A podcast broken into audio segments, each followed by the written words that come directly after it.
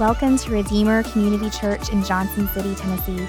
We're so glad that you are listening with us today, and we hope that this message is a blessing.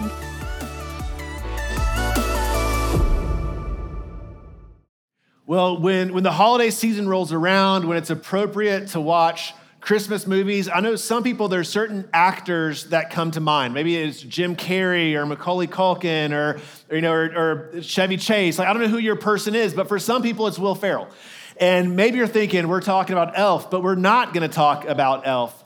Um, in one of Will Ferrell's movies, Anchorman, um, he has it all together. Ron Burgundy, he, he's a successful news anchor. Um, he has an apartment that, that smells of rich mahogany. He has many leather-bound books. Like, he's got it all together, except for the fact he doesn't have the girl yet. But um, his beloved dog, Baxter, is kind of his, his, his companion, his right-hand man. Well, in the movie, he's driving to work, and he's eating a burrito, and he takes the burrito, and he, he throws it out the window, and there's a motorcyclist beside him, Jack Black, and it hits him. Jack Black crashes. Ron Burgundy pulls over to see if he's okay, and, and he's like, he takes Baxter as a form of payback because, because the throwing of the burrito caused him to wreck his, his beloved motorcycle. He takes Baxter, his beloved dog, and he punts it off a bridge, right? And so the dog goes flying. And then so supposing that the dog is dead, he becomes just a wreck, okay? And so now everyone at the news station is wondering, where's Ron? Like, who's going to deliver the news? I mean, Brick can't do this. Like, there, there's so many questions, and where is he? And eventually they get a hold of him. He's in a phone booth, and they're like, where are you? And, and he says, I'm in a glass case of emotion. All right, I'm in a glass case of emotions. And so this Christmas season, what we're doing is we are talking about the emotions of Christmas, because emotions that are below the surface typically arise during the holiday season. Like, why is that? Why is it that things below the surface come forth? And for some people, their emotion is so much joy and happiness. I mean, they started Christmas music in early November, breaking the rule. And other people, they're just, they're decorating the first on their block, and they're just so happy. And you're like, what's in your coffee? And can I get me some of that? But for other people, um, Christmas is sad. I mean, there, there's there's darkness. I mean, like, if you talk to anybody in the funeral industry, they'll tell you that deaths rise from November to February. I looked this up, and statistically, you're more likely to die from Jan- from December twenty-fifth to January first than any other time of the year. And so what that means is the holiday season, and specifically Christmas, is a, for a lot of people, you've lost somebody. And it's a reminder that, that grandma's not here, or your spouse is not here, or some, someone that you loved is, is no longer at the table or around the tree. There's seasonal depression. Um, there's there's the reminder of broken relationships. So for a lot of people, like, they're like, man, I struggle during Christmas. And so we want a t- we want to talk about happiness. We're going to talk about that next week, but we would be doing a disservice to the reality that a lot of people, this is a hard time. And so today we're going to talk about sadness. We're going to talk about that in light of Christmas. And maybe you're like, Jeff, that's not me. I promise you, you have a friend that you can now maybe speak life into from having a different perspective or different understanding. Or maybe this is you, but the gospel meets us not just in the highs of life, it also meets us in the lows. And so we're going to talk about sadness. And to get there, we're going to, we're going to begin in Isaiah chapter nine. All right, starting in verse one, it says, "But there will be no gloom for her who was in anguish. In the former time, he brought into contempt the land of Zebulun and the land of Naphtali. But in the latter time, he has made glorious the way of the sea, the land beyond the Jordan, Galilee of the nations." It says, "The people who walked in darkness have seen a great light. Those who dwelt in the land of deep darkness, on them has light shone." So, so let me explain the significance of, of what's happening here. Um, there's more historical context I won't go into, but just geographical context. If you ever go to Israel, um, Jerusalem is kind of in the center of the country, and north of Jerusalem is the area of Galilee. Um, if you if you go and, and do like the Holy Land tour, they'll take you to this, this place called Megiddo, and it's this cool hill. But this, this roadway was a, a strategic point for so many nations, because if you wanted to get to Israel, if you wanted to get to Jerusalem, you had to come from the north to the south. So what that means is for Galilee, whenever conquering armies would come, they would first come through Galilee, They would, they would destroy the land. Then they would march to Jerusalem. Maybe they would conquer Jerusalem and live there for a bit. Maybe they wouldn't. But then on their exit, they would have to go back through Galilee, and then they would destroy it again. So Galilee was always double attacked. All right, what that means is, is for them, this sense of hopelessness, this sense of darkness, this sense of defeat was, was twice as much for them than any part of Israel. And, and so he talks about the land of Galilee, the people who know darkness more than anybody else. And he says, on them, light has broke forth. It's, it's telling us that even in the darkest places, even the people who experience the darkest moments, like God's light is coming for you. Right, it says in verse three, you have multiplied the nation, you have increased its joy.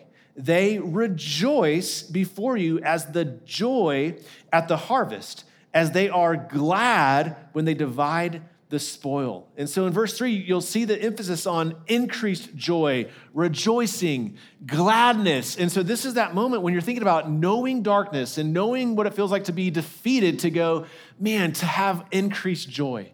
To be able to, to sing and to rejoice, to, to find gladness rising up in your heart. You're like, I need some of that.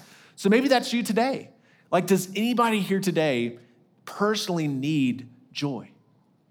Does anybody here today personally need to be able to sing and feel happiness? Does anybody in here today need to, to give that joy or to, to, to have someone in your life experience that joy? Do you know someone that you're like, man, my friend, my spouse, my neighbor, like this, like they need this, right? And so, so how do we get that joy? How do we, how do we multiply that joy? How do we experience that? Well, in verses four through six, we're going to see three, four statements. For the, the word, not the number. So three statements that begin with the word for. So let, let's look at those three, four statements real quick. Verse four, for the yoke of his burden and the staff of his shoulder, the rod of his oppressor, you have broken as on the day of Midian, right? The first four statement is about the day of Midian. If you're like, what in the world is that? If you read through the book of Judges, there's this crazy story. Um, Israel is coming up against the Midianites. The Midianites have an army of one hundred twenty thousand men, right? Israel has an army of thirty-two thousand men. Right? So if you think about that, thirty-two thousand versus one hundred twenty thousand, that's, that's a pretty lopsided battle. But if you're the general and you're, you're rallying your troops, you're going to say, look, you guys, we're outnumbered by one to four, but I believe that each one of you can kill four guys. Like if every one of you can take on four guys, we've got this. And you, you get them there, you rally them, you tell them they can do it. And everyone's like, all right, I got this. Four dudes, I can take him out. Like you can rally. So thirty-two thousand doesn't seem plausible. No, but doesn't, can you make someone believe it's doable? Yes, but here's what God does. He's like, I'm tired of Israel thinking that they're in control. I'm tired of my people thinking that it's their strength and not my strength. So he says, I want to reduce the army. And he reduces it all the way down to three hundred. Like this is the original three hundred movie, all right? And so in this, three hundred men conquer one hundred twenty thousand Midianites. But what was clear after this victory was the victory wasn't Israel's victory, it was God's. The victory wasn't their strength, it was God's strength. And so, so the first four statement is driving home the point of it being God's victory, not yours, of it being God's strength, not yours. The second four statement is in verse five. For every boot of the tramping warrior in battle tumult, and every garment rolled in blood will be burned as fuel for the fire. And, and so the imagery here is that of a warrior, someone wearing their, their uniform, wearing their boots. And what he says here is that the uniform of the warrior, it will not be needed. That can be fuel for the fire. It says that, that it'll be rolled in blood. It will be burned as fuel for the fire. And so what he's saying with this second for statement in verse five is that, that finding light isn't about you suiting up. This isn't about you pulling up your bootstraps and you fighting for something. It's something beyond that. So what is the beyond? What's beyond you pulling up your bootstraps? What's beyond you suiting up for, for battle? Then we get to the, the next four statement in verse six.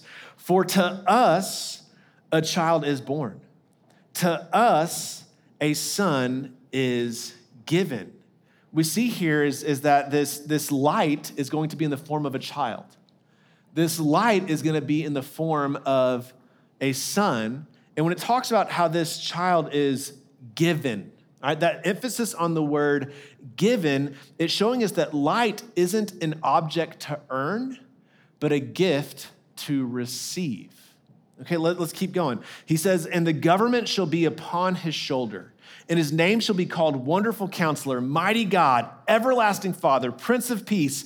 Of the increase of his government and of peace, there will be no end. On the throne of David and over his kingdom, to establish and to uphold it with justice and with righteousness from this time forth and forevermore. Then emphasis on this last part of verse seven, the zeal of the Lord of hosts will do this. All right, so the three, four statements, for the yoke of his burden, for every boot, for the child given, is to drive home the point, the point or the, the main emphasis is that the Lord of hosts will do this. That this is not something for you to achieve. This is something that God will do on our behalf. That God is going to fight the, the battle to conquer the darkness in the world, and that God is going to send forth light into the darkest places, including our emotions and our hearts and our lives. But this is something that God is going to do, not us. Now, to, to understand what's going on with that, I want to come back to verse six. I want us to look at Wonderful Counselor, Mighty God, um, Everlasting Father, Prince of Peace. But before we do that, um, let's talk a little bit. Okay, let, let's talk a little bit about sadness. Okay, so the word used in Isaiah nine is darkness. And so if you, if you study scripture and you look at that word darkness, what does it mean? Well, sometimes it's literal. Darkness literally means you can't see. It's like, I don't know what's going on. I can't see anything. I'm going to trip. Other times it's metaphorical. And metaphorically, it might be speaking of lack of information, which, which results in ignorance. Like you just don't know what you don't know. Sometimes it's metaphorically speaking of evil and corruption. Um, and then sometimes it's speaking of feeling hopeless, feeling helpless, feeling defeated. And so what it's talking about here in the, the darkness that Israel's experiencing is, is talking about their, their, their ignorance, not knowing of, of The, the the hope they have to come in the Messiah.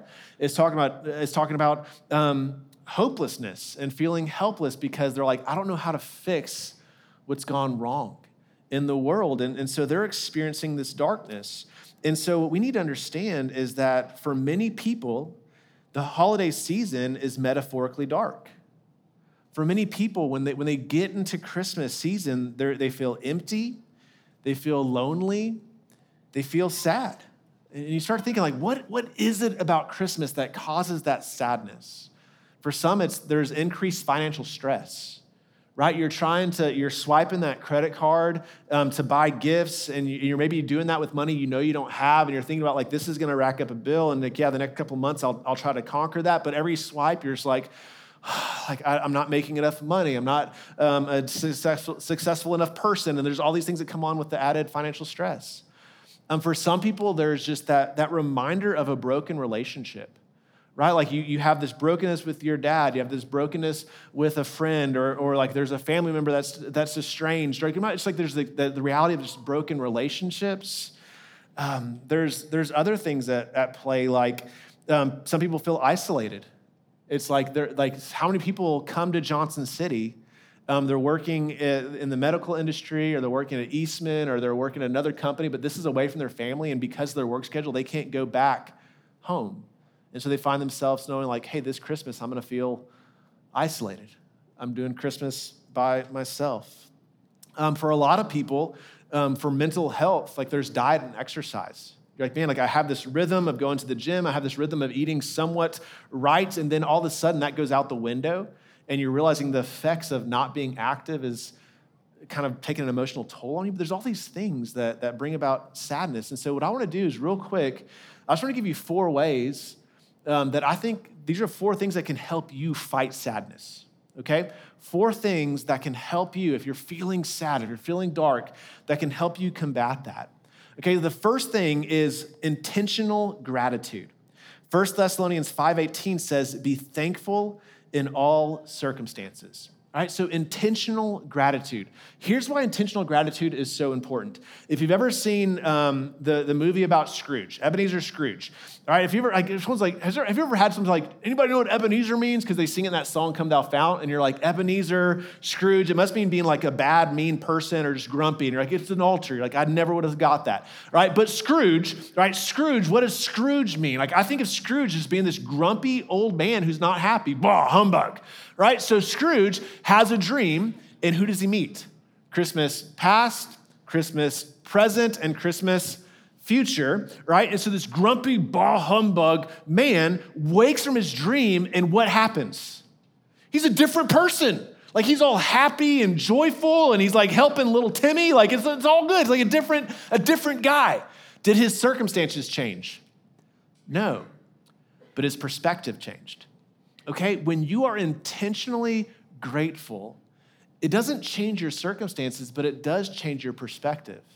It gives you lenses to see the world in a different way.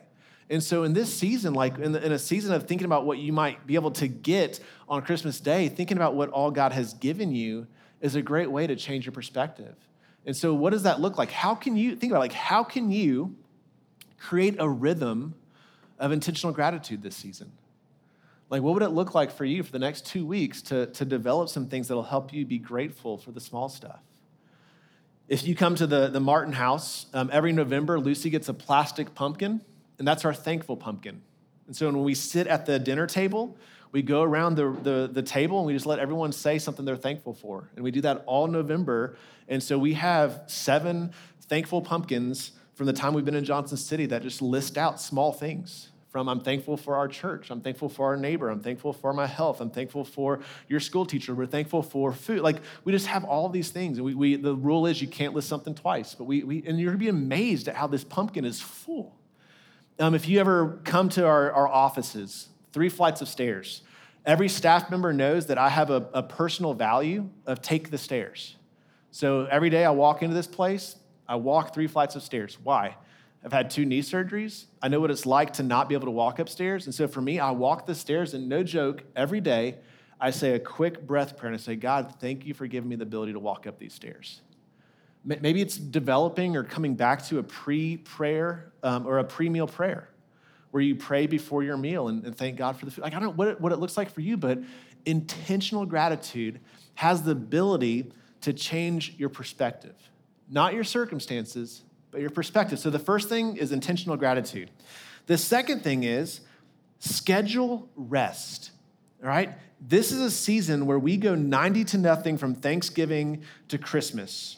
But in Exodus twenty eleven, it says that God created the heavens and the earth in six days, and on the seventh day, he rested.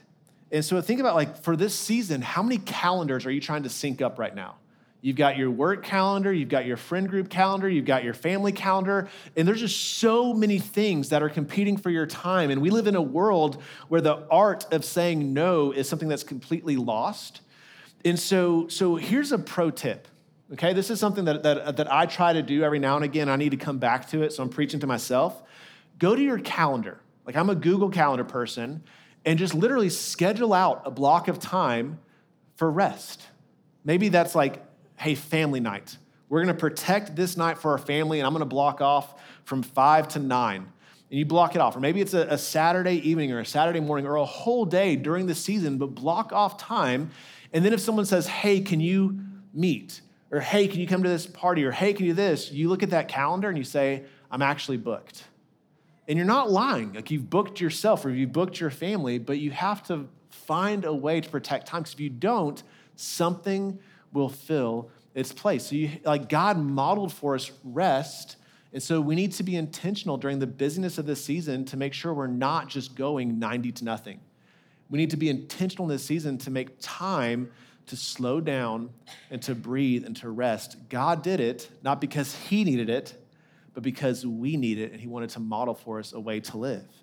Okay, so the, the second thing is to, to schedule time to rest. The next thing is volunteer, okay? Uh, Mark ten forty-five, it says, Jesus did not come to be served, but to serve and to give his life as a ransom for many. And so if you look up just scientific studies or sociological studies, um, they would say that volunteering helps counteract the effect of stress, anger, and anxiety, and it has a profound effect on overall psychological well-being. It's like science just catches up to what Scripture has already told us. Like, we need to know that, like, taking time to volunteer is so good. So maybe that's ringing the, the bell at Salvation Army. Maybe that's um, volunteering at a soup kitchen. Maybe that's that's giving time to help a friend move, or whatever, whatever it might be. Like, but take time to volunteer, to, to realize that Christmas isn't all about us. And the more self-centered you are, the more miserable you'll be. The more others-focused you are, the more life you'll experience. And the fourth thing, all right, so we've got intentional gratitude, schedule rest, volunteer. I see a fourth thing that is so good is spend time with people who give you life. Spend time with people who give you life. Um, yes, we need to rest. Yes, we need to pull back and be by ourselves and breathe. Jesus did that all the time, and Jesus withdrew, and Jesus withdrew. It's all throughout the Gospels, okay? So yes, we need time to ourselves, but God, for all eternity, has existed in community. Father, Son, Holy Spirit. We were created in God's image, which means that we were created to live in community. So if we are always isolated and we're not living with other people, we're not imaging our Creator, and then we will experience a level of brokenness. So we need to schedule time to be with people that give you life. Here's, here's why I say schedule time with people who give you life. You're going to be hanging out with people, whether you like it or not, right? And every relational hangout is going to do something to your energy, right? For some people, you hang out with them and they're like a negative two, right? Like they're gonna they're gonna suck life out of you. You're like, that was exhausting, right? Some people are more like a negative one. You're like, that was kind of weighty. I could use a little bit of a breather. Some people are just zeros. Like they, they don't really give you life or take life. It's just a neutral. But then there are people that you hang out with that are like plus ones. They give you life. There are people who you hang out with who are plus twos. They fill your tank. Make sure that every relational hangout you're having over Christmas isn't in that neutral or negative range. Make sure that you're fighting for hanging out with people that, that give you life. So let, let me give you, a, a, I'm gonna give you a pro tip here um, because I know like some of you guys are the people experiencing sadness and some of you are not. You're the, you're, you're like the coffee Um, happy people. And and so, but you have friends. Here's a great way to help out a friend, okay? If you have a friend who's struggling with loneliness, you could be their plus one or their plus two. But sometimes when people are in a dark place, the last thing that they want to do is talk. But there's a power of presence that means more than you know. They're releasing movies right now. What would it look like for you to say, hey, let's go catch a movie on me? And you take someone to the movies, the talking is minimal because you got previews, right? And then you're like, I want to see that movie instead of this one. Um, and, but then you watch the movie and you sit, you sit with someone and maybe you don't say a word, but you have no idea. For the person who's struggling with sadness, the power of your presence at a movie can do more than you'll ever know. It's just, just maybe, maybe for you today, maybe the thing for you to take away is like, how can I help my friend? And maybe that's it. But there's a way that you can be that plus one or plus two for someone. But schedule time to, to be with people that you know will give you life. You need it. You need your energy tank filled, okay? Now, all of these things are biblical rhythms that Jesus models for us. So I'm not, I'm not taking pipes, pop psychology and trying to incorporate it into a sermon. Like these are, these are biblical principles that science would then back and say, yes, these are good things, but we find them in Scripture. But these things are not ultimate, okay? These things are not ultimate. They're meant to point us to something greater. And so what we need to do is not just fight sadness, we need to find the ultimate light. And that's found in the names of Jesus. Verse six says that his name shall be called Wonderful Counselor, Mighty God, Everlasting Father, Prince of Peace. Let, let's close out with these four names. We need to realize that our ultimate hope in the darkest times is found in knowing Jesus as Wonderful Counselor. What we know from Christ is he has experienced everything you are experiencing.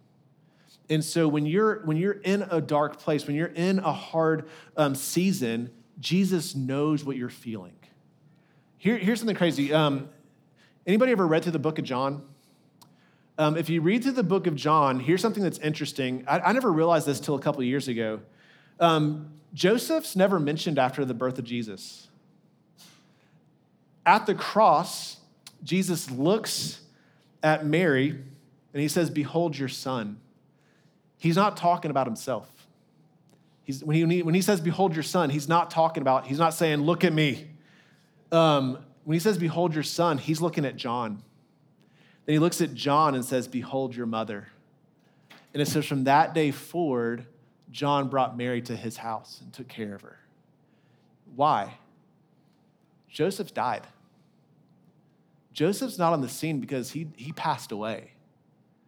Jesus knows what it's like to lose a loved one. Like he, like, and we could go down the list. What you are experiencing, Jesus knows the pain. And as a counselor, we can talk to him. And as he listens, he knows exactly what you're going through. Like if you ever sit down with a counselor, like they're, they're great at listening, but they also have a way of directing you and helping you go to a better place. And so Jesus has a plan as a counselor. He doesn't just listen, but he has a plan to point you in the right direction. He has a plan to pull you out of darkness and bring you into light. So as wonderful counselor, we need to know that Jesus has a plan for your life, okay? But here's the deal. He's not just a counselor. It says he's also mighty God. You see, it's one thing to have a plan. It's another thing to have the power to execute that plan. Like if you come to my office, I've got a big whiteboard. And throughout the year, you'll see my brain just dream. And I'll start writing things down. I'm like, second Sunday seminars, and we're going to do one on this and that and the other. And I'm like, this is how we're going to do this. Like, we're going to da-da-da. Like, all these plans. It's one thing to whiteboard something and have a plan. It's another thing to have the power to execute that plan, right? So if you ever do a job interview and you speak in hypotheticals, that's not good. It's like, here's what I would do. Don't tell them what you would do. Tell them what you have done. Right? A lot of would do. So Jesus doesn't just have a would do hypothetical mentality. As mighty God, he has the power to see his plan through. So as a wonderful counselor, he has a plan to bring you from darkness to light. As mighty God, he has the power to see that plan through. Then it says he's everlasting Father. You're like, why does Jesus get the Father title? Because you already have God the Father. That seems weird. Well, a good dad. And so some people have good dads, some people have bad dads. Like a good dad longs for their kids to succeed in life, longs for their kids to experience happiness and joy, longs for their kids to, to, to thrive. Jesus, as everlasting Father, he doesn't just have a plan and have the power to execute it. He has the passion to see it through. As Father, like his desire, his mission, like his longing in life is not only just to give you the plan and to execute it, it's like, he's like, I long for this. It's my passion to see this through. And then it says that he's the Prince of Peace. And so this is kind of the key to all of this. How does it work? How does it all unfold? Well, peace doesn't just mean the absence of hostility or the absence of conflict. It means the restoration, specifically the restoration of a relationship. So the way that Jesus will bring light to the darkness is through restoring your relationship with God the Father. You see, experiencing hope in the darkest times begins to break through when you enter into a relationship with God through Jesus Christ. That's where it starts. It starts with entering into a relationship, and you can do all the pop psychology you want. You can read all the self-help books, all of the movies, all of the coffee, all of the cookies, everything you want, and you will never experience true joy if you don't have a right relationship with God through Jesus Christ. But then that light continues to grow as you do things like gratitude and serve and volunteer and rest and live in community as a way of seeing the greater thing in Jesus, that Jesus is your greatest gratitude, that Jesus is your greater rest. And when you see these things as a means to point you to Christ, you'll see that light grow and that hope get greater. And so our hope in Christmas, our hope in the darkest times is found through our Prince of Peace, who has restored our relationship with God and who brings us into the light so that we can have hope. God, thank you for your word.